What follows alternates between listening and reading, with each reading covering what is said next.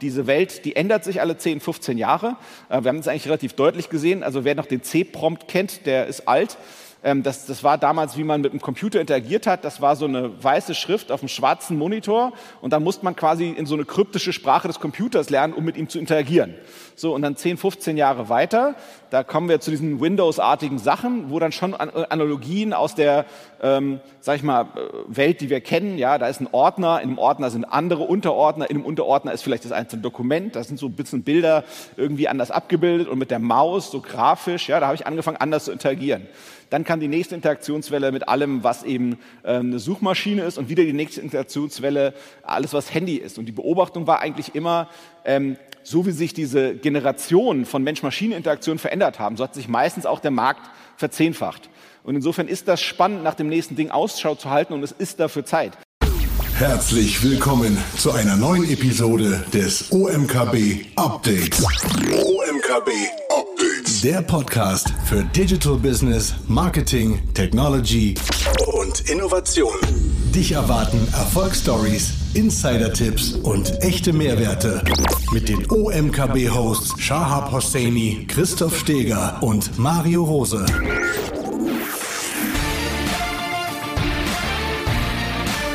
Herzlich willkommen hier bei der OMKB in Berlin. Lieber André Alpa. Hallo André. Guten Morgen. Schön, dass du da bist. André ist Investor, gefragter Keynote-Speaker, Unternehmer und im Online-Marketing aktiv seit mittlerweile 1998 tatsächlich. Unter anderem viele Jahre in leitender Funktion aktiv bei, als Online-Marketing-Berater bei der Rocket Internet und auch erfolgreicher Agenturgründer. Hallo André. André, wie fühlt sich das an? Ich meine, du bist ein sehr bühnenerfahrener Mensch. Das weiß ich, ich habe dich das ein oder andere auch mal gesehen, aber ich glaube, bei dir war die Pause tatsächlich auch etwas länger. Bist du so ein bisschen eingerostet oder hast du, hast du richtig Lust heute? Ich glaube, ob ich eingerostet war oder nicht, zeigt sich gleich. Ähm, ist auf jeden Fall, also ich freue mich drauf, weil es ist. Ähm, also mit den ganzen Online-Konferenzen bin ich nicht warm geworden. Mir fehlt da zu sehr. Also das, man gibt ja relativ viel Energie, wenn man auf der Bühne ist und man kriegt also im Live-Event auch relativ viel zurück. Und äh, das kommt beim Online-Event quasi nicht mehr so rüber. Insofern hoffe ich, dass man hier wieder den Spaß dran hat, den das eigentlich macht. Meiner Meinung nach. Okay. Also für, für, mich zumindest. Sehr schön. Ja. Online-Marketing seit 98, ich habe es gerade schon erwähnt. Ich dachte kurz drüber nach. Google Ads, nee, gab es noch nicht. Newsletter-Marketing, vermute ich auch nicht.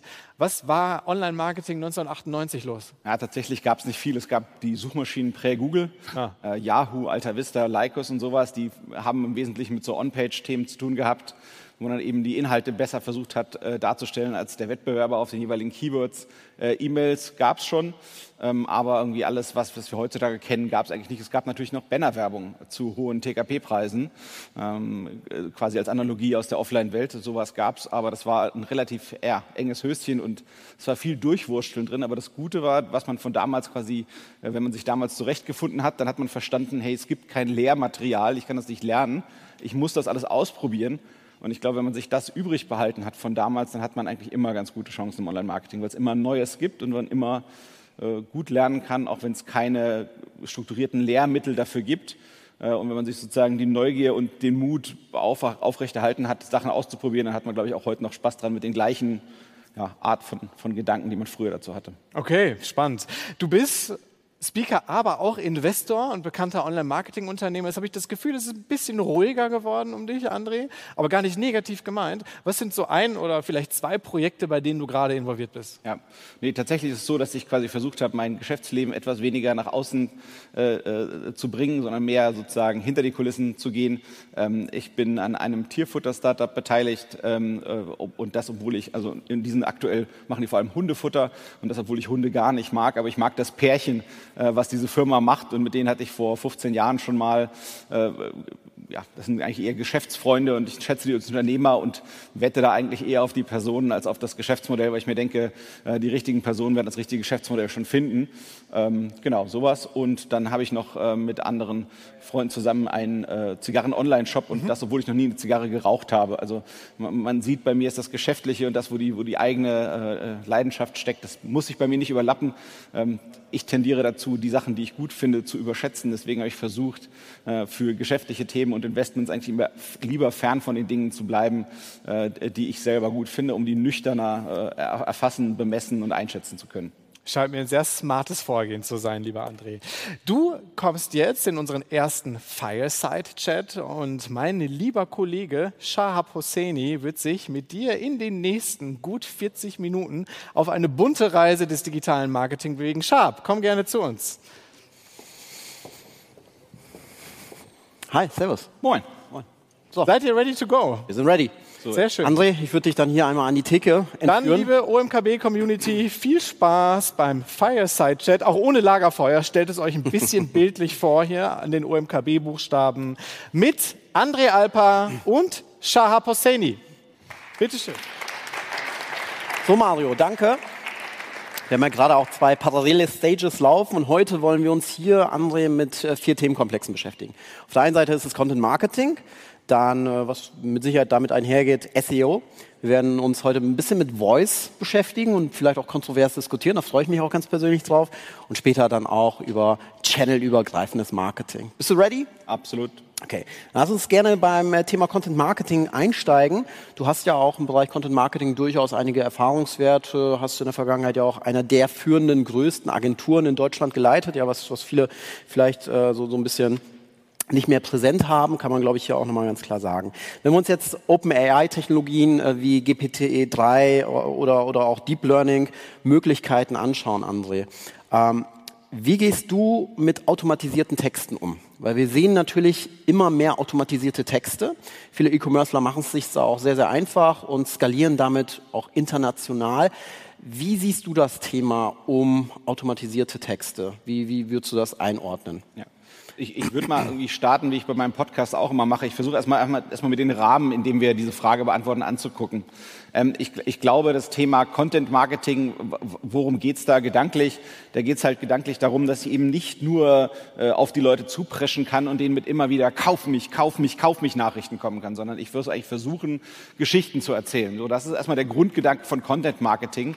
Und äh, Content Marketing, wenn sich der Performance-Marketer das anschaut, der schaut natürlich immer sehr auf den Euro und Dollar. Der Performance- und Online-Marketer, ne, der ist natürlich sehr rational äh, und versucht deswegen alles möglichst gut und günstig und trotzdem funktionieren und trotzdem überperformt hinzukriegen. So und Geschichten erzählen und alles total performant Sachen, das sind so ein bisschen Antagonisten, die beißen sich eigentlich so ein bisschen. So. Ähm, und im Prinzip, was sie eben Spannendes getan hat, in der, in der, also es ist nicht so, dass das jetzt total neue Sachen sind, also Suchmaschinenoptimierung anno äh, sonst wann, wir hatten es gerade irgendwie so lange her, das sieht man mir leider in grauen, Haar, grauen Haaren auch an, das tatsächlich hat ganz vieles Mal angefangen mit automatisierten Texten, das heißt, dieses Thema war schon im Raum und ist immer mal wieder im Raum.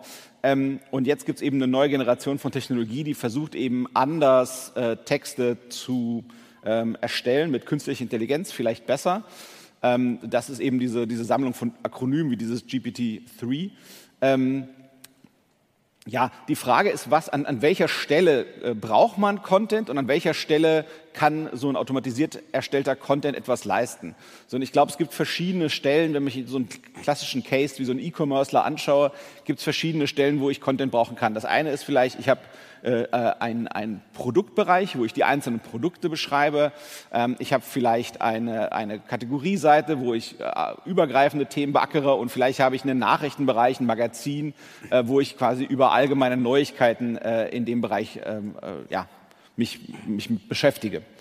So, und ich glaube, es gibt eine Stelle, an der äh, kann ich mir gut vorstellen, dass man eben mit Automatisierung äh, in der Content-Erstellung arbeiten kann. Und das eben auf dieser Einzelproduktebene. Äh, insbesondere dann, wenn ich halt einfach gute gute Daten rund um die Produkte habe und man im Netz schon einiges dazu findet. Äh, wenn ich sehr exotische Sachen ma mache, als E-Commercer zum Beispiel, wird es auch wieder schwierig. Das heißt, was, was diese ganzen äh, Systeme für automatisierte Content-Erstellung ja machen, ist, die, die, die bauen auf auf dem, was sie im Netz zum Thema finden. Und dann ist eben die Frage, wie allgemein oder wie nischig bin ich unterwegs. So, aber mein, mein Gefühl ist oder meine bisherige Beobachtung dazu ist, ähm, für diesen Produktdatenbereich, da kann ich mir eben gut vorstellen, dass sowas taugt und dass man das dort nutzen kann. Ähm, allerdings würde ich, meine Erfahrung ist, dass Suchmaschinenoptimierung dort typischerweise gar nicht so sehr stattfindet, dass sozusagen der E-Commercer selten auf der Einzelproduktebene sozusagen versucht äh, zu gewinnen, sondern mehr äh, auf irgendwelchen aggregierten Ansichten. So, und dort ist, glaube ich, eben, ja, was, was man dort leisten muss, ist ja eine ratgebende äh, Leistung. Äh, also das heißt, man muss das immer, ich finde, versuche mir das immer praktisch, das Offline-Welt vorzustellen, um zu gucken, was kann das machen. Ähm, das heißt, ich nehme mal an, ich gehe in ein Bekleidungsgeschäft und sage, ich möchte eine Jeans kaufen. So, und jetzt haben die halt 8000 Jeans und äh, irgendwer, ein Verkäufer, Verkäuferin oder diverses, versucht mir dann äh, zu sagen, äh, ähm, ja, wie kann ich mich da durchwurschteln, bis ich das gefunden habe, was ich wirklich brauche und stellt mir vielleicht die richtigen Fragen, um zu verstehen, was das ist, was ich ich wirklich will. So, und ich glaube, bei so einer beratenden, äh, äh, bei, bei, so einem beratenden Content, ähm, da kann meiner Meinung nach alles, was technisch mit technischen Hilfsmitteln hergestellt ist, vielleicht eine Vorstufe sein. Aber mein Gefühl wäre immer, dass dann eben noch mal jemand drüber gucken muss und im dritten Bereich, den würde ich sozusagen mit Content Marketing am ehesten bezeichnen, dort, wo es inspirational wird, dort, wo ich eigentlich versuche, ja, den Horizont zu erweitern, den Horizont zu öffnen, nach vorne zu blicken äh, und, und das, was Neues kommt, vielleicht einzuordnen, ist das, was es schon gibt. Dort kann ich mir eigentlich ganz schlecht nur vorstellen, dass irgendwas äh, Automatisiertes kommen könnte. Äh, und wo, da wird es auch nicht viel helfen können, weil es da einfach relativ wenig äh, bisher dazu gibt. Und ich muss ja versuchen, sozusagen den Raum dessen, worüber gesprochen wird, breiter zu machen an der Stelle. Und ähm, äh, das wird die Technik auch nicht leisten können, weil sie einfach den Kontext nicht verstehen kann. Das kann ja nur von Text, der schon existiert, sozusagen den in anderer Form darstellen. Ähm, ja, das vielleicht auf diese verschiedenen Content-Arten und ihre Rollen, die es gibt, bezogen. Dann vielleicht auf die Sprachen bezogen. Ähm, das meiste, was wir sehen, ist auf Englisch. Englisch ist eine viel einfachere Sprache als Deutsch. Und man muss einfach sagen, es gibt noch deutlich kompliziertere Sprachen. Schauen wir ein bisschen in Richtung Osteuropa. Ähm, die haben deutlich mehr Fälle nochmal als wir. Das kann sich der Amerikaner, der diese AI gebastelt hat, gar nicht vorstellen, ja? dass die nochmal doppelt so viele Fälle haben wie wir. Äh, einige der slawischen Sprachen. Das heißt, es gibt einfach ja, ganz klare Grenzen der Nutzbarkeit. Ähm, nichtsdestotrotz ist es spannend, sich diese Sachen anzugucken, weil wenn halt irgendwie die Erstellung eines Stücks beratenden Contents irgendwie halb so schnell ist oder, oder, halb so schnell gemacht werden kann, dann heißt es, dass auch der Preis sich halbiert und das auf jeden Fall Unterfangen, ähm, was, was, was wert ist, zumindest mal verfolgt zu werden, ob und wie weit das taugt. Man wird das sicherlich nach thematischen Domänen äh, unterscheiden müssen. Ähm, ja, das so mein, mein, meine drei Cents zu dem Thema. André, was ist deine Hypothese? Verändert sich das Berufsbild des klassischen Redakteurs durch den verstärkten Einsatz von Technologie oder noch vielleicht viel überspitzter gefragt, hat der Redakteur perspektivisch überhaupt noch eine Daseinsberechtigung? Weil ein Redakteur kostet natürlich Geld und ähm, du hast gerade gesagt, Technologie kann an vielen Stellen helfen. An vielen Stellen sagst du auch, ist sie noch nicht so weit, aber wenn du jetzt mal nach vorne blickst, dieses Berufsbild des Redakteurs, würdest du das heute jemandem noch empfehlen und sagst, hey, ihr habt auch weiterhin Perspektive, aber euer Berufsbild muss sich an der einen oder anderen Stelle verändern? Ja. Ich, ich, ich, glaube, dass uneingeschränkt bleibt das. Ne? Also was, was halt nicht funktioniert, und das funktioniert in vielen Berufen nicht, ist sich einfach zurücklehnen, stupide abarbeiten, äh, mit, mit, mit, also mit, mit äh, ja, wenig Muße, sag ich mal, zu handeln. Ähm, ich glaube, was, was, was eine Technologie auf absehbare Zeit nicht können werden wird, ist zu, eigentlich zu überlegen, was sind denn Themen, die wir setzen möchten, was sind denn Themen, die treiben, wie reagieren die Leute denn auf welche Dinge. Das heißt, es geht ja nicht nur darum, äh, sozusagen äh, Content oder, oder Themen zu bringen, äh, sondern es geht ja darum, den unterschiedlich aufzubereiten, zu verstehen, wie der wo aufbereitet werden muss, auch zu schauen, wie wird auf den Content interagiert, äh, wie kommt er an und das eben das, was gut ankommt, für den Fall, an dem man arbeitet, eben besser und mehr zu machen. Also insofern, bis, bis da sozusagen der, der Zykelschluss äh, irgendwie durch Technik gestützt werden kann, ist es meiner Meinung nach noch lange hin. Ähm, insofern äh, sei, sei, es auch nur themensetzend. Also allein das ist schon eine, eine gigantische äh, äh sagen wir mal, Leistung, die ich auf jeden Fall im, Redakteurs, im Redakteursjob verankert sehe. Ne? Weil das sind letztendlich die Personen, die auch die Geschichten finden müssen und können. Und das sind auch die, die sind ja nicht nur sozusagen äh, äh, erstellend in dem Sinne, sondern eben auch kreativ. Und ich glaube, der, wahrscheinlich wird der kreative Teil äh, des Jobs äh, relevanter werden mit der Zeit. Das wäre mein Gefühl dazu. Okay. Vielleicht ein bisschen handfester, André. Gucken wir uns mal den Tech-Stack-Bereich an. Du hast ja gerade auch schon einige Technologien angesprochen. Wenn sich jemand hier in der Audience oder auch äh, virtuell dazugeschaltet sich ein bisschen stärker mit diesem Themenkomplex beschäftigen möchte, weil er sagt, okay, ich sehe da Demand und ich möchte einfach ein bisschen verstärkter mich mit diesem Thema der Textautomatisierung, Textrobotisierung, you name it, beschäftigen. Kannst du da ein paar pragmatische Hinweise, vielleicht sogar Tool-Empfehlungen geben? Ja, also da, dadurch, dass ich das halt eher sehr eng eingrenze, die Anwendbarkeit, äh, äh also ich würde ich ich hätte da immer eher Bauchgefühl, Schmerzen so. Ich würde mir sozusagen die, die größten Themen anschauen. Das ist eben GPT-3, das ist eben dieses neue, äh, neue Sprachgenerierung oder Textgenerierungswerkzeug. Ähm, und ich würde das eben mal mit Redaktion, denjenigen Leuten, die in der Redaktion oder im Content oder in der Presse arbeiten, äh, mal diskutieren, ob und inwiefern das ein Input sein kann für deren Arbeit und eben wirklich äh, anfangen zu evaluieren, die verschiedenen Arten von Content, mit denen man zu tun hat und ob und in welchem Fall davon das in welchem Maße helfen kann. Also ich wäre noch eher vorsichtig. Ähm, ich glaube, was, was eher hilfreicher ist, ist, wenn man äh, für den Suchmaschinenoptimierungsbereich schaut, ähm, äh, da sozusagen diese äh, Co-Occurrence-Tools, ich glaube, das Akronym-Stichwort dazu, um Akronyme zu schmeißen, ist WDF, IDF. Das heißt, dass man eben guckt, Mensch, ähm, wenn es um Zigarren geht, dann ist nur nicht nur die Abart von diesem Wort und Kombinationsworte mit diesem Wort relevant, sondern es ist eben auch relevant, dass das Wort Kuba vorkommt. Es ist sonst sehr unwahrscheinlich, dass das der beste Text zum Thema Zigarren ist. Und das sind zwei komplett verschiedene Worte, aber wenn die nicht beide vorkommen, dann ist es sehr unwahrscheinlich, dass das Stück Content für das Thema Zigarren eins der besten im Netz sein könnte. Und das ist ja der einzige Grund, warum eine Suchmaschine entscheiden könnte, das oben auszuspielen. So, und ich glaube, das sind sehr relativ nützliche Tools, um sich da auch einfach Reflexionsflächen zu bieten. Aber ich sehe die eigentlich immer äh, eher als Guidance äh, für jemanden, der, der Content verantwortlich ist. Ich sehe die, die Content-Schaffenden schon ganz stark im Mittelpunkt. Und man muss man eben einfach die Leute fragen, ähm, was hilft dir denn? Und auch die Leute zu enablen, zu gucken, äh, ob das performt, ob das funktioniert, was gemacht wurde, damit dann eben ja die, diese Personen quasi auf ihre, ihre Kreativität besser lenken und steuern können. Mhm.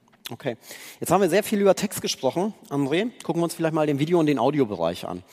Wir haben beispielsweise mit Amazon Poly über AWS, sehr gerne, wir haben mit Amazon Poly, AWS äh, beispielsweise die Möglichkeiten, Audio automatisiert zu produzieren. Wir sehen verstärkt Automatisierungsprozesse und auch Videos im Bereich YouTube, auch mit einem Suchmaschinenoptimierungsaspekt, um die Universal Search stärker zu dominieren. Wie stehst du zum Thema Video und Audio unter dem Aspekt der Automatisierung, Programmatisierung? also ich, äh, da, da, bin ich tatsächlich recht hoffnungsvoll. Ja? Das heißt, wenn einmal von einer klugen, content-schaffenden Person, äh, redaktionell sozusagen tätig, einmal der Inhalt bestimmt ist, dass der dann sozusagen mit äh, technischer Hilfe, also in, in die Vielfalt gebracht werden kann, indem man sie braucht, um die verschiedenen äh, Outlets, also Möglichkeiten, Content quasi ins, in, in die Reichweite zu bringen. Ähm, das halte ich für einen sehr klugen Ansatz. Dennoch glaube ich, dass die, äh, die Person, die dass den Inhalt einmal durchdrungen hat und die Story einmal ersponnen hat, dass die schon sagen kann, Mensch, äh, von, von dem Gesamtinhalt, den ich zu einem Thema habe, dieser ist eigentlich sozusagen der Kern oder das sind die drei Teile, aus denen man eben auch nochmal ein kleines Video schnell automatisiert bauen kann da habe ich tatsächlich schon Sachen gesehen, die ich elegant fand, ja, weil, weil einfach so viel ähm, äh, Content heute so, so verschnipselt, sage ich mal, konsumiert wird und eben zum Generieren dieser Schnipsel, da kann ich mir sehr gut vorstellen, dass sowohl Video oder, oder also Audio oder Video oder gemischt äh, hergestellt wird. Ich glaube, das macht extrem viel Sinn, weil ja auch viel Video als nur Text äh, ohne Audio konsumiert wird, gerade in Social Media ähm, ähm, wenn man irgendwie durch seinen Stream browst und das technisch zu erstellen, das macht total Sinn. Und okay. ich finde, es ist noch nicht so richtig glatt, aber es funktioniert schon ganz gut. Also ich sehe es relativ oft in dem Stream und das heißt, es muss ja funktionieren. Okay. Deine Hypothese ist, dass das wird, das wird verstärkt kommen und äh, sich jetzt frühzeitig damit beschäftigen. Ja, das, es wird zu kompliziert für jedes Thema, was man beackert möchte, äh, dediziert nochmal Audio-Producer und dies und das und jenes zu haben und dann nochmal ein Video dazu aufzunehmen und so. Die Kosten für die komplexeren, sagen wir mal, Medien jenseits von Text und Bild äh, sind einfach dann nochmal so viel höher. Und die Frage ist, durch diese Verschnipselung wird ja das einzelne Content-Element gar nicht so viel genutzt. Und das ist die Frage, okay, das heißt, wenn der Nutzen nicht so hoch ist, was kann ich denn investieren, um das herzustellen? Jetzt könnte man immer meckern und sagen, ja, wenn ich nicht ordentlich das geil mache, dann kann es natürlich auch nicht so eine Reichweite bekommen. Das gibt's, das muss man testen. Aber äh, meine Beobachtung ist, dass oft eben ja, die, die Audio und Video und Audio-Video kombiniert äh, Herstellung, wenn die so semi-automatisiert oder automatisiert passiert, ist die relativ schlank und dann kann man eben auch äh, damit immer noch Reichweite kriegen. Und ich glaube, das ist schon ein lohnenswertes Unterfangen, das mal zu, anzugucken, ob das funktioniert für einen. Okay. Klasse, André, machen wir also Man wird damit keine TikTok-Raketen abschießen, aber, aber zumindest irgendwie Facebook, Instagram, äh, Twitter, LinkedIn. Ich glaube, das kann man damit schon bespielen. Hm. Und wahrscheinlich auch die Search-dominierten Bereiche wie YouTube unter anderem. Okay, André, machen wir einen Themenschwenk. Wir haben ja heute vier Themenbereiche, über die wir sprechen wollen und äh, kommen zu den Assistenzsystemen. Äh, ich bin großer, großer Freund von Apple-Produkten, nutze auch ähm, viele, viele diverse Apple-Produkte, auch den HomePod, ähm, was, was ja äh, der, der Ansatz von Apple ist, stärker in, das, in den Bereich ähm, Home Assistant-Systeme einzusteigen. Siehst du weiterhin hohen Demand, was Voice Search angeht? Also in den letzten Jahren wurde ja dieses Thema wie die Sau durch jedes Marketingdorf getrieben, ja, und alle haben gesagt, wir müssen jetzt voll auf Voice Search gehen. Siehst du da weiterhin hohen Demand? Ich, ich fange mal wieder mit einem Schritt zurück an, bevor ich antworte. Das, äh, es soll keine Ausrede sein, nur ich finde immer, bei der Beantwortung der Frage muss man immer den Rahmen erklären, in dem man sich sozusagen gedanklich bewegt, um, um diese Frage zu beantworten. Ähm, ich, ich bin alt genug, äh, hatte ich eben schon betont, ähm, als dass ich eine Zeit erlebt habe, wo acht Jahre lang hintereinander mindestens auf jeder Online-Marketing-Konferenz Mobile First mit Hashtag am liebsten äh, wie eine Sau durchs Dorf getrieben wurde. Und jeder dachte sich immer, und das war äh, nicht nur auf der Suchseite des Lebens, sondern auf der Produktseite des Lebens. Ja? Und jeder dachte sich immer so, ja, ja, kenne ich vom letzten Jahr. Das ist so, das war so, das, das, das ist jetzt nichts Ungewohntes, was wir noch nie gesehen hätten. Äh, genauso gab es bestimmt Leute, die sich da übers Internet kaputt gelacht haben, als das irgendwie paar 90 kam und dachten sich auch so, hm, hm, hm, hm, hm, ha, ha, ha. So, also insofern, dass jetzt ein Bereich äh, mehrere Jahre am Stück als der, der nächste große Hype zelebriert wird und dann doch noch nicht kommt, das ist nichts Schlimmes in meinen Augen, das, das, das kommt vor äh, und meistens, wenn es dann kommt, kommt es halt massiver als gedacht. So, und dann ist eben die Frage, was heißt Assistenzsystem? Was, was wird das sein? Und, und wie wird das sein? Und heißt das eben, äh, reden wir wirklich nur über irgendwie so eine olle kleine Kiste äh, von Alexa, Apple oder sonst wem? Ähm, mit der ich da rede, denken wir, dass das das Ding sein wird. Das ist so, wie wenn ich sagen würde, Mensch, das äh, äh C-Netz-Telefon, wer noch alt genug ist, das zu kennen, das war so ein 2-Kilo-Teil, damit konnte man telefonieren, das konnte man so rumtragen, so ein Mini-Koffer. Ja, wie, wie wenn ich darüber rede und sage, wie sind denn die, die Handys von heute? Ne? Das hat einfach keinen Bezug mehr dazu. Wir sehen jetzt eine Vorform von etwas, das ist zumindest mein, mein Gefühl dazu. Und ich glaube auch nicht an die, an die, an die so eine, so eine äh, Voice-Only-Welt. Ich glaube, das ist zu dünn äh, von, der, von, der, von, der, von der Dichte der Informationen, die über Sprache gehen können. Es ist einfach zu schlank.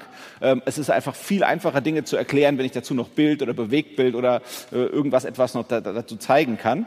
Ähm, das heißt, aber ich glaube trotzdem, es macht halt Sinn, sich über diese Welt von, von Interaktion zwischen Mensch und Maschine äh, Gedanken zu machen. Diese Welt, die ändert sich alle 10, 15 Jahre. Äh, wir haben das eigentlich relativ deutlich gesehen. Also wer noch den C-Prompt kennt, der ist alt. Ähm, das, das war damals, wie man mit dem Computer interagiert hat. Das war so eine weiße Schrift auf einem schwarzen Monitor und dann musste man quasi in so eine kryptische Sprache des Computers lernen, um mit ihm zu interagieren. So, und dann 10, 15 Jahre weiter, da kommen wir zu diesen Windows-artigen Sachen, wo dann schon Analogien aus der, ähm, sag ich mal, äh, Welt, die wir kennen, ja, da ist ein Ordner, in einem Ordner sind andere Unterordner, in einem Unterordner ist vielleicht das einzelne Dokument, da sind so ein bisschen Bilder irgendwie anders abgebildet und mit der Maus, so grafisch, ja, da habe ich angefangen, anders zu interagieren. Dann kam die nächste Interaktionswelle mit allem, was eben ähm, eine Suchmaschine ist und wieder die nächste Interaktionswelle, alles, was Handy ist. Und die Beobachtung war eigentlich immer, ähm, so wie sich diese Generation von Mensch-Maschine-Interaktion verändert haben, so hat sich meistens auch der Markt verzehnfacht. Und insofern ist das spannend, nach dem nächsten Ding Ausschau zu halten und es ist dafür Zeit. Das heißt, wir hatten ja vorhin den lustigen äh, Vortrag von Björn. Ja, alle sind nervös, irgendwas muss jetzt kommen, irgendwas wird kommen, keiner weiß so richtig was und vieles deutet sich an und wir, wir, wir schauen uns das alle begeistert an. Ähm, und ich glaube eben grundsätzlich, dass diese Voice First, nicht Voice Only, sondern Voice First Logik schon richtig ist, weil wenn man sich, also das ist das größte iPhone, was es gerade gibt, das ist mein Daumen von der Größe her, schaut euch das an. Das ist kein Match made in heaven, ja. Parship hätte uns nicht gematcht, ähm, äh, Tinder wahrscheinlich auch nicht. Ähm, das ist keine geile Idee, mit meinen Fingern auf diesem Telefon zu tippen. Das ist scheiße, ja. Das, das, das, so kann es nicht sein. Das kann nicht das Beste sein, was sich die Menschheit ausdenken kann, um miteinander zu kommunizieren. Ähm, das heißt, ich glaube ganz stark, dass es eben dahin gehen muss, dass die Mensch-Maschine Interaktion noch ähnlicher zu dem wird, wie Menschen eigentlich mit Menschen interagieren. Ähm, und, und, und trotzdem werden wir nebenbei ein Display brauchen. Ja? Wird das jetzt ein Display sein, was irgendwo rumsteht? Wird das irgendwas sein, wo es irgendwo hingebeamt wird oder auf einer AR-Brille ist? Weiß ich nicht. Aber es wird sicherlich eine Sprache zuerst Interaktion sein. Und wenn ich da natürlich nicht sprechen kann, weil ich im Meeting bin, gibt es immer noch Gesten. Da gibt es irgendwie total viele gute Beispiele. Und dann kann ich immer noch im Worst Case tippen. Ähm, großen Bogen gemacht, entschuldige bitte. Ähm, du musst mir die Frage nochmal sagen. Alles gut, ich glaube, das, das, war die Backstory, warum ich fürs, von dem Thema relativ stark begeistert und interessiert bin, auch wenn ich verstehe, dass es schon seit drei Jahren angekündigt ist, ja. immer noch nicht da ist. Ja, ich, ich glaube, äh, deine Hypothese ist ja letztendlich, dass du sagst, Voice Only, ja, wird es Anwendungsfälle geben, aber vor allem brauchst du eben Begleitmedium und das wird der Screen sein. So, und äh, ich, ich glaube, genau, genau. da steckt auch sehr, sehr viel Wahrheit drin. Von daher, großer Bogen, aber viel Wahrheit. Ähm, kommen wir vielleicht zum, Ach, zum nächsten. Genau, die Frage war, glaube ich, nach dem System. Welche Systeme gewinnen werden? Das heißt, wird es ein äh, dominantes gleich, die kommt gleich. Ah, die, die, die kommt gleich. Weil bevor wir zu der Frage kommen, vielleicht mal eine Frage in Richtung der Audience. Wer besitzt hier Apple AirPods oder Kopfhörer der Marke Beats bei Dr. Dre. Mittlerweile heißt es, glaube ich, nur noch Beats. Vielleicht einmal kurz die Hand heben. So, das heißt, wenn man hier so kurz durch den, durch den Raum blickt, würde ich sagen, 80 bis 85 Prozent besitzen diese Devices. Jetzt würde ich mal folgende Hypothese aufstellen, ja, und lass uns da gerne mal so ein bisschen ins Sparring gehen, in die Hypothesen, äh, ins Hypothesen-Sparring. Meine Hypothese wäre, Apple wird das Rennen machen, ja, was die Voice Assistant Systeme angeht, weil Apple sehr, sehr nah dran ist. Ja. Ich habe über einen Wireless-Kopfhörer, Bluetooth-Kopfhörer, entweder über Beats oder über die AirPods, die mittlerweile, wenn man das konsolidiert betrachtet, im Übrigen Marktführer sind im Bereich der Wireless-Kopfhörer. Ja, das ist, wissen ja sehr viele nicht, aber Apple ist Marktführer ja, in diesem Segment, hat sich hier durch den Zukauf von Beats äh, nochmal richtig nach vorne geschleudert. Ähm, da würde ich die Hypothese aufstellen, Siri und seine Assistenzsysteme werden das Rennen machen, weil sie wirklich sehr, sehr nah an meinem Körper getragen werden, sowohl über den Kopf als auch über die Smartwatch. Und äh, die werden Amazon, die es noch nicht geschafft haben, wirklich ein operatives System auf mobilen Geräten oder auch auf Smartwatches etc. an den Start zu bringen, äh, mittelfristig überholen. Auch, und das ist die kurze, kurze Anmerkung von mir, die sei gestattet, ich glaube, dass Amazon wahrscheinlich von den Voice Assistant Systemen aktuell über die höchsten Datenpunkte verfügt, weil sie eben mit Schweinepreisen den Markt auch komplett äh, versauen und einfach Alexa-Show-Geräte oder Alexa-Geräte generell äh, einfach auf den Markt, äh, ja, man, man, kann fast schon Umsatz, äh, umgangssprachlich sagen, rausspucken. So. so viel zu meiner Hypothese und da würde ich jetzt gerne mit dir ein bisschen ins Sparring einsteigen. Glaubst du das auch? Yeah, nö. Ja, ich, bin, ich, bin, deutlich unsicherer, was kommen wird. Ähm, also meine Kernfrage ist erstmal, wird es überhaupt das, was du ja beschreibst, ist ja quasi so etwas Ähnliches wie die App-Welt auf dem Mobiltelefon. Da gibt's dann die großen Doorway Keeper, ja, da gibt's dann halt den App Store und den Google Store, äh, den Google App Store äh, für, für die Android-Welt. Und dort gibt's quasi diese äh, quasi Eingangskontrolle und nur wer sozusagen auf so einem System stattfindet, der gewinnt. Äh, ist meiner Meinung nach für den Voice-Bereich noch gar nicht so klar, wie das Spiel ausgeht, ob das quasi so eine, eher wie eine App-Welt wird oder eher wie eine Webwelt wird, wo jeder seine Webseite hat, wo er machen kann, was er will. Wenn du dir anschaust, äh, aktuell äh, die meisten äh, Gerätschaften, die heutzutage mit einer Sprachassistenz ausgestattet werden, ich sag mal, äh, fangen wir an vorne bei Autos ähm, oder, oder sonstiger Küchenelektronik oder so, die bauen eigentlich auf einem eigenen Sprachassistenzsystem auf. So, und wenn natürlich jedes Gerät seine eigene Sprachassistenz hat, dann habe ich natürlich gar nicht erst so eine Grundtechnologie, die da passiert. Und ob, ob quasi wir viele Geräte mit vielen Sprachassistenzsystemen haben werden oder ob wir tatsächlich einen technischen Layer haben werden und dann darauf so etwas wie Apps, das ist meiner Meinung nach noch nicht ausgekämpft. Ähm, es gibt aktuell ja drei, drei gute Wettbewerber äh, um, um den sozusagen um den, diese, für diese generelle Sprachassistenz. Ähm, was spannend ist am Wettbewerber Apple ist sicherlich und das ist immer so der Klassiker, wenn man Apple denkt. Äh, Im Prinzip sagt man immer ganz nett, äh, deren Kundschaft sind die eine Milliarde reichsten Menschen. So und damit natürlich ein hochprofitables Segment, äh, was nicht zu unterschätzen ist. Ähm, man muss aber gucken und die waren mit Siri ja auch relativ früh dabei. Das Ding ist aber relativ hinten dran und hat sich diese ganze App-Welt noch gar nicht erschlossen. Ähm, und wir sehen einfach, das kennen wir auch aus dem Bereich der Suchmaschinen, ne? wer die meisten Daten hat, der hat eigentlich die besten Karten. Und tatsächlich glaube ich, aktuell müsste Google und Amazon eigentlich meilenweit fort sein. Äh, Google lässt ihren äh, sozusagen die Sprachbedienbarkeit ihrer äh, verschiedenen Elemente, die sie anbieten, äh, quasi nativ ins System reingießen, sodass sich quasi Google Maps ähm, oder sonstige Anwendungen eigentlich immer versuche per Sprache zu steuern. Das wird mir eigentlich sehr äh, auf, aufdringlich äh, angedient.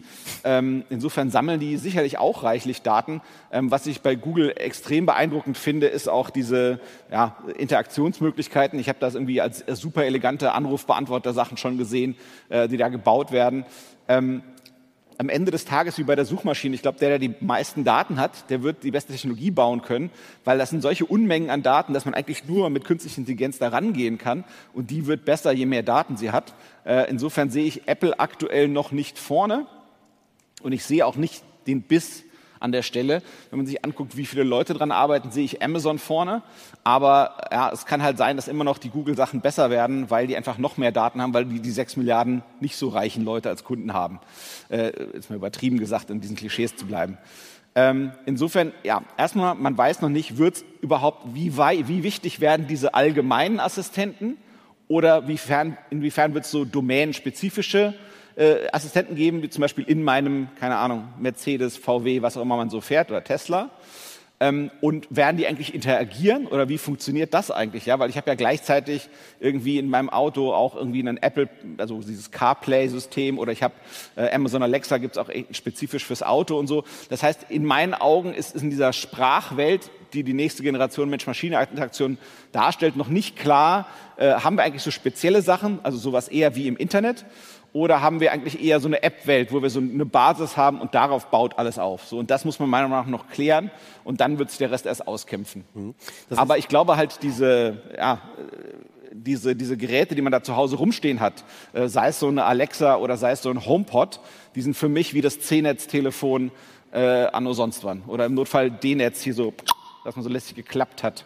ähm, wo es da eigentlich aber auch wirklich nur die zwölf Tasten drauf gab und an außen noch vielleicht. Das ist ein schönes Bild, André. Das heißt, zusammengefasst, du sagst, das Rennen macht derjenige, der die meisten Datenpunkte hat, gegenüber der Hypothese, die sagt, das Rennen macht derjenige, der über vielleicht nicht die höchsten Datenpunkte verfügt, aber über die Hoheit im Hardware-Bereich. Weil das ist ja, glaube ich, nochmal ein ganz, ganz wichtiger, essentieller Punkt. Wer hat die Hoheit auch über Operating Systems, wo Amazon ja zumindest auf den mobilen Endgeräten heute und wahrscheinlich auch perspektivisch keine Rolle spielen wird. Total. Und ich glaube, deswegen drücken die ja auch so in ihren Geräten rein. Ne? De deren Geräte äh, verkaufen die ja quasi, ich glaube, fast unter Selbstkostenpreis und teilweise gab es ja deswegen auch schon irgendwelche Verfahren, irgendwelche rechtlichen, weil sie das eben nicht machen sollen und dürfen. Und deswegen kaufen die auch oft dazu. Die kaufen ja dann so verschiedene Home Appliance Sachen dazu. Also das heißt, die intelligente Türklingel, den, den da da da, äh, den Kühlschrank dazu oder sonst irgendwas, dass, dass die eben äh, mit der Hardware direkt an den Menschen rankommen. Ne? Deswegen haben die das Bedürfnis, das zu tun ähm, weil die eben genau das sehen. Sicherlich, dass das eben, äh, das ist sozusagen äh, äh, der Flaschenhals. Ne? Das ist, steht zwischen der Softwarefirma und mir, dieses Gerät. Und andere Geräte können das eben auch machen. Und ich glaube, deswegen sind wir in diesem Hardwarekampf auch drin. Wie hoch ist der Login-Effekt? Also wie stark stecke ich in diesem System drin, wenn ich einmal angefangen habe, Alexa zu nutzen oder Siri zu nutzen? Ich persönlich habe damals Alexa genutzt, habe dann auf Siri umgeschwenkt. Das hat schon Pain bedeutet, aber wie, wie hoch glaubst du, ist, ist dieser Login-Effekt ausgeprägt? Ja? Wenn ich mich erstmal auf ein System committe, äh, wie schwer komme ich dann aus diesem System inklusive App-Ökosystem etc. wieder raus? Ja.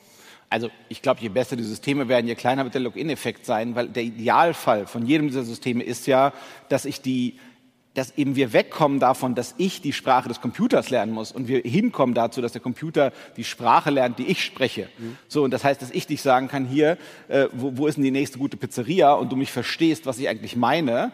Äh, und, und das müsste dann quasi jedes dieser Geräte verstehen. Das heißt, je besser die Geräte werden, ähm, je besser müsste, je geringer müsste eigentlich auch die Wechselstufe sein. Das heißt, der Login wird darüber nicht stattfinden. Aber die Frage ist halt trotzdem, wer kriegt die meisten Daten und wie gut ist das System? Und das wird dann wahrscheinlich die, die, das Problem ist meiner Meinung nach, dass immer noch die Erwartung, was die Leute von diesem Gerät erwarten, das ist halt viel zu sehr durch Star Trek geprägt.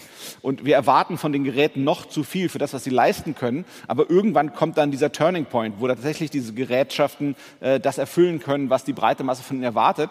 Und ich finde es immer am interessantesten bei diesen äh, ganzen Voice-Interaktionsgeräten, äh, sich Kinder anzuschauen, die das irgendwie quasi im Haushalt haben. Äh, was die alles von, von, von Google und von Alexa wollen, ist ganz erstaunlich zu sehen. Und die sprechen mit dem Ding auch ganz selbstverständlich und sind auch nicht, wenn es täuscht, wenn es nicht klappt, dann versuchen sie halt irgendwas anderes. So, und ich glaube, wenn, wenn die Generation, die quasi, also so, ich sag mal, äh, was jetzt alles irgendwie so äh, fünf bis zehn Jahre alt ist, wenn das mal gewohnt ist, primär mit Sprache zu interagieren mit dem Ding. Warum sollen die Leute, warum sollen die Kinder dann irgendwie tippen, wenn sie 18 sind? Das wird nicht passieren. Ne, das wird, die werden Sprache zuerst machen. Und man muss ja auch sagen, auch für alte Leute, äh, es ist jetzt halt nicht so zugänglich. Also als das, was uns äh, vielleicht noch, wenn man irgendwie halbwegs lehrfreudig ist, noch halbwegs leicht von der Hand geht. Ja, also äh, ich, stell, ich mich beim ersten Mal in Discord beobachten war kein schönes Bild. Ja? Ich war schon ein bisschen über, überfordert und überfrachtet vom ganzen Geflacker und Gedaddel und Gebabbel. Aber, aber also so und jetzt äh, mir vorstelle quasi noch eine Generation hoch, ja, äh, die werden vielleicht irgendwie E-Mail bedienen können und www, aber ganz viele Sachen, äh, die quasi en vogue sind und zeitgemäß sind und vielleicht Facebook, das passt dann eben auch nochmal zu der Generation.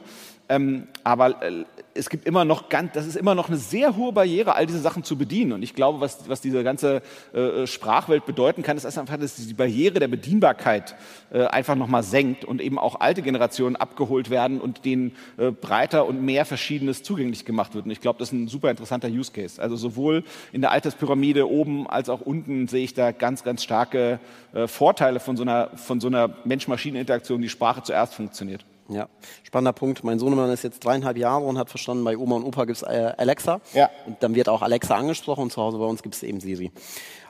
Letzter Themenschwerpunkt. Wir wollten noch ein bisschen über die Diversifikation im Bereich des Digital Marketings und auch channelübergreifendes Marketing sprechen. Und dann sind wir leider auch schon mit unserer Zeit am Ende.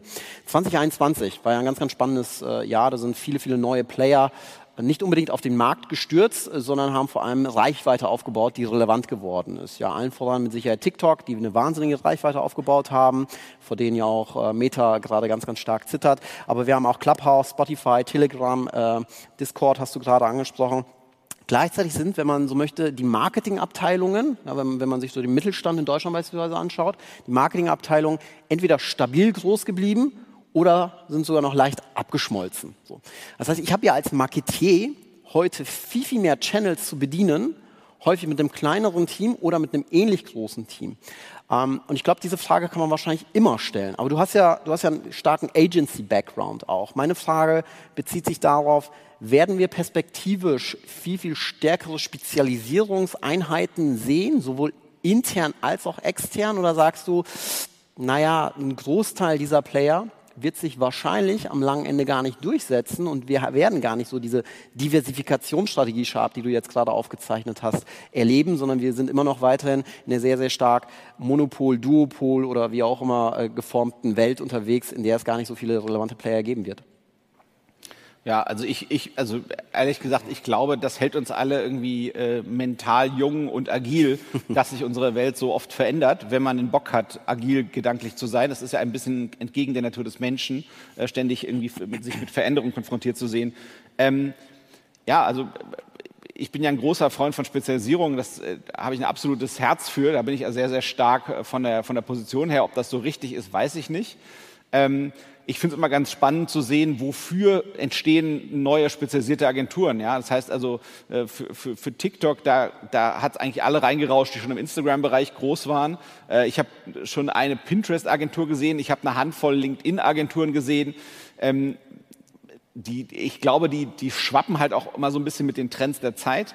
Ähm, das wird es immer geben in unserem Bereich. Ich habe jetzt noch keine Discord-Agenturen oder keine Snapchat-Agenturen gesehen, äh, meiner Meinung nach. Ähm, und die Frage ist auch, ob diese Social-Media-Sachen, äh, die sozusagen mit diesen kurzen Bewegtbildformaten arbeiten, ob die nicht doch alle irgendwie so ein bisschen von der Art her ähnlich sind. Ähm, ich, ich glaube, es ist wichtig, quasi die, die Sachen, die als etabliert gelten, die eigentlich kontinuierlich gut strukturiert und klar zu beackern und auch mit Commitment. Ich glaube, das ist der eine Teil, der sicherlich wichtig ist. Aber was ich dann, glaube ich, ganz elegant fände, ist, wenn man quasi einen Teil hat, äh, einen Teil von einer Ressource, sei es eine Person oder ein halb, halber Tag von einer Person oder sowas in der Art, mit der man quasi immer wieder versucht. Ja, also ich, ich finde das immer einen, einen wichtigen Anspruch eigentlich an jeden. Also ich versuche, wenn irgendwas Neues passiert, dann nehme ich halt 500 Euro in die Hand und dann äh, kamen kam irgendwie LinkedIn-Ads und dann schalte ich mal LinkedIn-Ads, einfach nur um zu gucken, okay, wie ist denn eigentlich der Buchungsalgorithmus, äh, äh, nach was kann ich ihn targeten, wie verändert sich der über die Zeit. Also ich glaube, ich, ich bin ein großer Freund davon, vieles ganz einfach selber auszuprobieren, ja. Einfach mal irgendwie drei NFTs kaufen, einfach mal verkaufen, von einem Wallet in Hardware-Wallet laden, vom Hardware-Wallet wieder in eine Plattform laden, auf einer anderen Plattform verkaufen. Einfach mal selber einmal alles gemacht zu haben. Ähm, ich, ich persönlich also ich fühle mich dabei auch nicht wohl und auch nicht sicher äh, und, und äh, zittere und bibbere damit auch immer, ja, kann ich als ein Ether von meiner äh, digitalen Wallet auf mein Hardware-Wallet äh, schiebe und dann irgendwie 3000 Euro für einige Minuten irgendwo sind. Das ist jetzt kein geiles oder sicheres Gefühl, ähm, aber äh, als ich es geschafft habe äh, und irgendwie zurück und das irgendwie eine Handvoll Mal gemacht habe, dann fühle ich mich von einmal, okay, ah, jetzt kann ich mir vorstellen, wie das ungefähr ist. Aha, okay, und jetzt habe ich eine Vorstellung davon, wie es eigentlich ist und dann kann ich mir überlegen, okay, was kann ich damit machen? So, und ich glaube, sich eine Ressource freizuhalten fürs Experimentieren, das macht total Sinn. Ähm, das muss man eben gucken, äh, was, man in einer Agentur macht, was man in-house macht, ist wieder ein ganz anderes, äh, sagen wir mal, Packen an Diskussion. Aber ich finde es eben spannend, neben den Sachen, die etabliert ist, hinter die ich ein konstantes Commitment packen muss. Wenn ich jetzt sage, TikTok passt zu meinem Geschäftsfeld, dann mache ich das mit einem gewissen Druck konstant. Ich glaube, das ist ganz wichtig, nicht irgendwie hier ein bisschen scheißen, da ein bisschen missbauen, weißt du, so ein bisschen hier, da, da, sondern eigentlich für manche Sachen committen und da konstanten Druck drauf bauen und dann aber eben eine Ressource frei haben oder gewisse Kapazität frei haben zum Experimentieren und gucken und, und verstehen, um dann darüber diskutieren zu können, okay, macht das für uns Sinn oder nicht? Und wenn man was entdeckt, dann wiederum committen und da wieder steht der Tropfen hüllt den Stein. Das ist mein allgemeines Bauchgefühl zum Thema. Okay, ich speichere für mich ab, bei, bei OpenSea gibt es André Alpa Kunstwerke. Ja, nee, nee, nee, ich habe ich hab, ich hab welche gekauft, ah, okay. aber ob ich mich da kaputt äh, daneben gekauft habe oder, oder nicht, das weiß ich nicht. Okay. Aber ich habe noch keine, keine Tokens von euch für die Konferenz dort gesehen bisher. aber die könnte man trotzdem dort handeln, auch wenn es keine Kunstwerke sind. Also das, ist, das eine hat mit dem anderen nichts zu tun. Das kann ja nur sein, das ist irgendwie so ein Badge. Ja.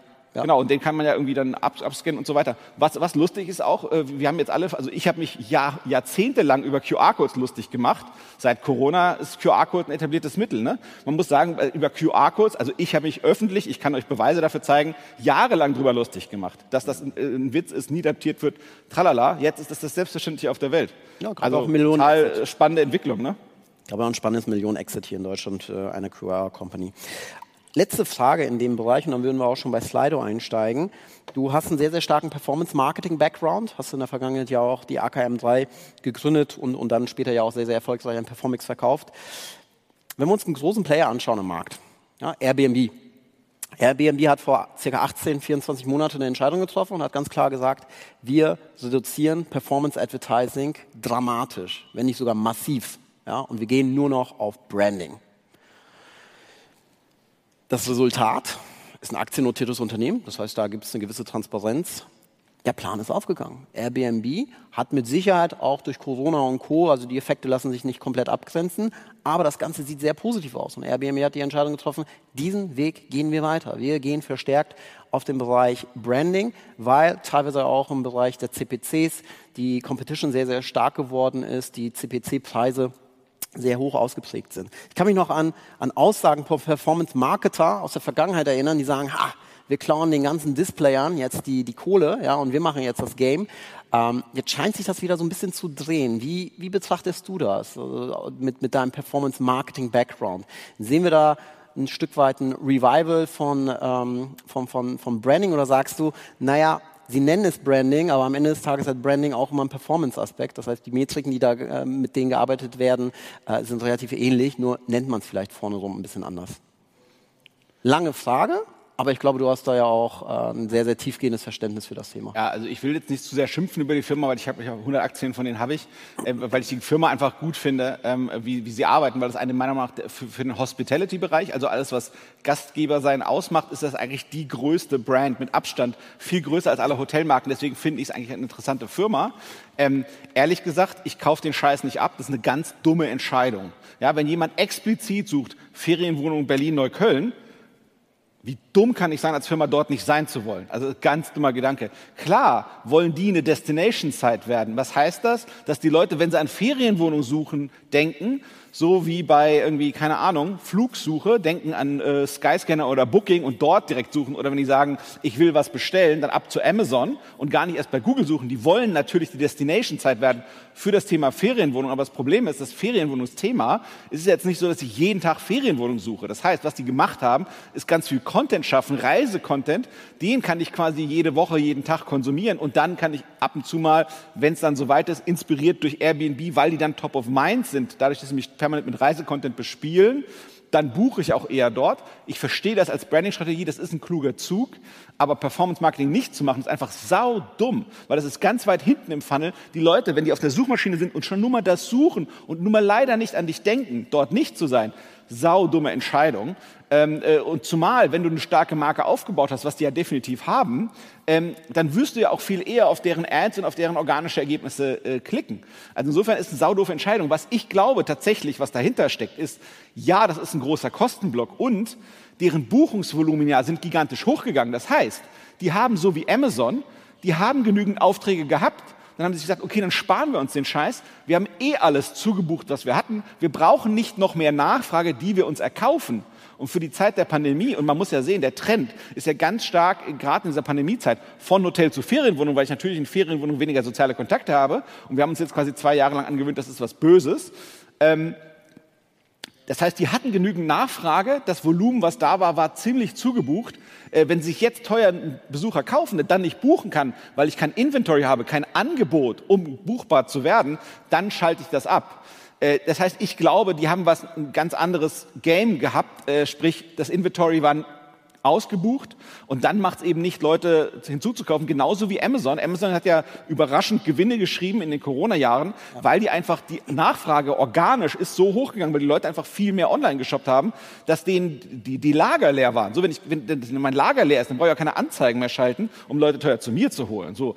Aber dass, dass das jetzt quasi ein permanenter Zustand ist und das ein kluger Zug sein könnte, auf gar keinen Fall. Auch wenn ich die Firma toll finde und ich habe selber Aktien von denen, insofern will ich es nicht schlecht machen. Aber ich, glaub, ich glaube, das war ein bisschen, die haben es ein bisschen äh, mit einer geilen Story verpackt. Ja, Storytelling, gell? Storytelling. Ja. Storytelling war es, genau. Ich, ich glaube, der Aktienpick ist auch gut gewesen, gell? Ja, ist okay. So, jetzt gehen wir ins Slido. Äh, steigen wir noch kurz in, in Slido ein. Äh, was rätst du als alter Hase heute jungen Menschen, die vor ihrer Ausbildung, Studienwahl stehen und ins Digital Business einsteigen wollen? Ja, Oh, ich habe äh, sie vorgelesen. Ja, super. Ja. Ähm, also vielen Dank für die Frage. Ich finde das total cooles System, was ihr habt. Ich finde das echt geil und auch, dass man anonym und mit Namen das machen kann, finde ich auch super schick. Ähm, äh, also großen Lob von mir an der Stelle und ich habe viele Konferenzen schon besucht. Insofern finde ich das geil. Mhm. Äh, coole Innovation. Ähm, also ich glaube, ich würde irgendwo hingehen. Also ob, ob Studium oder Ausbildung muss man ein bisschen gucken, was für ein Typ das ist, äh, die Person. Either way, ich würde als Berufs, den ersten, ich glaube, was entscheidend ist, glaube ich, klug zu machen, ist der erste, der erste Job, den man dann wirklich annimmt, dass der irgendwo ist, wo ein Ort des, des, des Könnens ist. Also ein, ein, eine, äh, dass man irgendwo entweder in eine Agentur geht oder zu einer Firma geht, die in dem Bereich gut ist. So, das heißt, dass man dort wirklich was lernen kann, wie es wirklich gut gemacht wird. Weil sonst wird eigentlich die Messlatte, also das, das Problem ist ja, wenn man anfängt, weiß man nicht so, ich gehe jetzt zu dir in die Agentur und ich weiß nicht, machen die einen geilen Job oder machen die einen Scheißjob? Weil ich habe halt gar keine Referenzpunkte. So. Und ich glaube, was, was super hilfreich ist, ist, wenn, wenn ich irgendjemanden fragen kann, oder ich irgendwoher einen externen Hinweis dafür bekomme, ob irgendein Ort, wo ich vielleicht den Job anfangen könnte, äh, mit einem Traineeship oder whatnot. Also dass das eben ganz klar ist, dass man eben weiß, beim, beim, der erste Job ist nicht ernten, der ist immer noch säen. Ja, um das mal irgendwie sozusagen äh, einfach auszudrücken, ähm, äh, dass man sich den ersten Job irgendwie so sucht, dass man da möglichst gut lernen kann. Ich glaube, dass das, das wirkt Wunder äh, und das, das hilft. Ähm, und das ist auch gleichzeitig nochmal der richtige Stempel äh, auf dem Lebenslauf, auf der Suche nach dem nächsten Job. Und ich glaube, das ist der, der eigentlich der entscheidende Schlüssel, da einen guten Jobwahl zu machen und dass man im, im besten Fall fragt man jemanden, der es weiß, äh, äh, ist das eine gute Firma oder nicht. Ja, vielen Dank, äh, André. Zwei Fragen haben wir noch, mit der Bitte, dich, dich kurz zu fassen, weil wir nicht mehr allzu viel Zeit haben. Was für ein Business würdest du heute starten? Wenn du noch einmal Mitte 20 wärst oder anders gefragt, würdest du überhaupt ein Business starten, wenn du jetzt noch mal Mitte 20 wärst oder sagst du, nee, komm, Vollgas, Leben genießen? Wobei man das Leben nee, auch mit Business genießen darf, ja? Genau, genau. Also als junger Mensch, was, was ist das Setup? Was hat ein junger Mensch jetzt im Vergleich zu einem alten Menschen? Ähm, ähm, der hat mehr Zeit, aber nicht so viel Geld. So, das heißt, wenn ich jetzt Zeit habe und mit Zeit arbeiten und wetten kann, ich finde da immer noch den Ansatz schön, mit, äh, zu gucken, was hat vielleicht viel Reichweite, aber der Wettbewerb dort ist noch nicht so hoch. Ja, das heißt, ich würde jetzt zum Beispiel gucken, ähm, schaffe ich einen Discord-Server aufzuziehen zu irgendeinem Thema, was ich hot finde, wofür ich mich interessiere, wofür ich irgendwie Zeit habe, das zu moderieren, aufzubauen, breiter zu drillen oder irgendwas in der Art. Das heißt, ich würde quasi auf irgendeine Mediengattung gehen, die quasi gerade heiß läuft, viel Bewegung drin ist und da versuchen eben viel Zeit mit zu verbringen und aber auch damit rechnen, dass es sein könnte, dass ich daneben liege. Das heißt, sich mal von Anfang an darauf vorzubereiten, dass es eben auch daneben sein könnte. Ich würde mir gucken, dass mir ein, Steckenpferd baue, ein Themenfeld aussuche, auf dem ich Bock habe, mich auszutauschen, auf dem ich Bock habe, äh, aktiv, interaktiv tätig zu sein und zu versuchen, Reichweite in irgendeinem Medium äh, zu erlangen, äh, auf, auf dem noch nicht so viele rumtouren. Ja, das kann sein, dass ich, keine Ahnung, äh, einen Discord-Server über äh, Konferenzveranstalten oder sowas betreibe oder so. Und dann versuche ich mit Konferenzveranstaltern zu sagen, hey, lass uns dort sein. Oder es kann auch sein, dass ich für LinkedIn ja, irgendeine Nische versuche zu besetzen, wenn ich sage, dort ist das noch nicht so breit getreten. Okay. Also es gibt immer Opportunitäten, weil in unserem in unserer Welt kommen immer wieder neue Trends. So, aber die S-Kurve, die halt immer kommt, die sieht immer so aus. Ne? Die S-Kurve sieht immer gleich aus. Die Frage ist nur, wie hoch geht's? Die eine S-Kurve ist halt so und dann irgendwann macht's auch so. Äh, und manche S-Kurven werden halt größer. Aber wenn, wenn das quasi hier in diesem Kicker ist, wenn sich anfängt, irgendwas Traktion zu kriegen, dann weiß man noch nicht so richtig, wie groß das wird. So, und aber da diese Sachen zu versuchen zu erkennen und da ein bisschen mittouren, da sich selber engagieren. Und ja, das könnte ein Clubhouse werden, da macht das halt so. Äh, und genauso könnte es aber eben auch ein LinkedIn werden, da macht es halt so. Ähm, ich glaube, da würde ich, mir, würde ich gucken, dass ich rumtun, dass ich versuche, irgendein Thema zu besetzen auf irgendeiner Medienplattform, äh, sei es entweder ein innovatives Thema auf einer etablierten Medienplattform, keine Ahnung. Ich versuche, Meinungsführer zu werden zu irgendwelchen NFT-Themen äh, auf LinkedIn. Ja, da sehe ich jetzt in meinem Feed zehn Bekannte bestimmt, die hatten vor drei Monaten noch nie was zum Thema NFT öffentlich gesagt und Wiedercoin einfach nur NFT-News, die sie aus Amerika lesen, auf Deutsch. So, und versuchen, Meinungsführer zu dem Thema zu werden. Und es ist ja keine Raketenwissenschaft. Ja? Ich gucke mir das Englische an, schreibe es auf Deutsch ab, bam. So, zack. Ja, das ist jetzt keine Raketenwissenschaft. Also ich wüsste heute, wie ich das tue, wie ich Meinungsführer zu Thema XY auf LinkedIn werden kann. Mhm. So, das heißt entweder das oder ich gebe mir ein etabliertes Thema an, keine Ahnung was auch, mal, was auch immer für Content auf Social Media geht, kann kochen oder so und versucht das auf irgendeiner Plattform zu machen, wo die gerade so am Abheben ist. Der Discord. Umfangreiche Antwort, finde ich, find ich sehr gut. Allerletzte Frage, mit der Bitte um eine sehr, sehr kurze Antwort, damit wir das jetzt auch nochmal einmal flott mitnehmen. Was ist ein Ausblick? auf die Eventbranche. Kommt sie komplett aus dem Corona-Winterschlaf zurück? Wir haben heute beispielsweise auch eine sehr, sehr hohe No-Show-Rate auf Basis von Corona. Ja? Ist so. Also füllen UMR, Demexco, also die Kollegen aus Hamburg oder die Kollegen aus Düsseldorf. Ähm, Füllen die die Hallen? Kurze Antwort. Ah, ich hoffe es. Ich habe ich hab Angst, äh, dass es nie wieder so wird, wie es mal war. Ich glaube ganz stark an was Hybrides. Ich hoffe es, weil es ist schön. Es ist okay. menschlich. Sehr schön. Das heißt, die hybride Veranstaltung, wie wir sie heute hier durchführen, sagst du, ist auch der völlig richtige Weg. André, herzlichen, herzlichen Dank. Ich hoffe, euch hat es gefallen. Mir hat sehr, sehr gut gefallen, die Diskussion mit André. Und André, du weißt, äh, es gibt bei uns Spendenzertifikate. Wir sparen uns Speaker-Geschenke aus, weil sehr was gut. wollen wir dir noch schenken, ja, wenn du schon bei OpenSea NFTs einkaufst.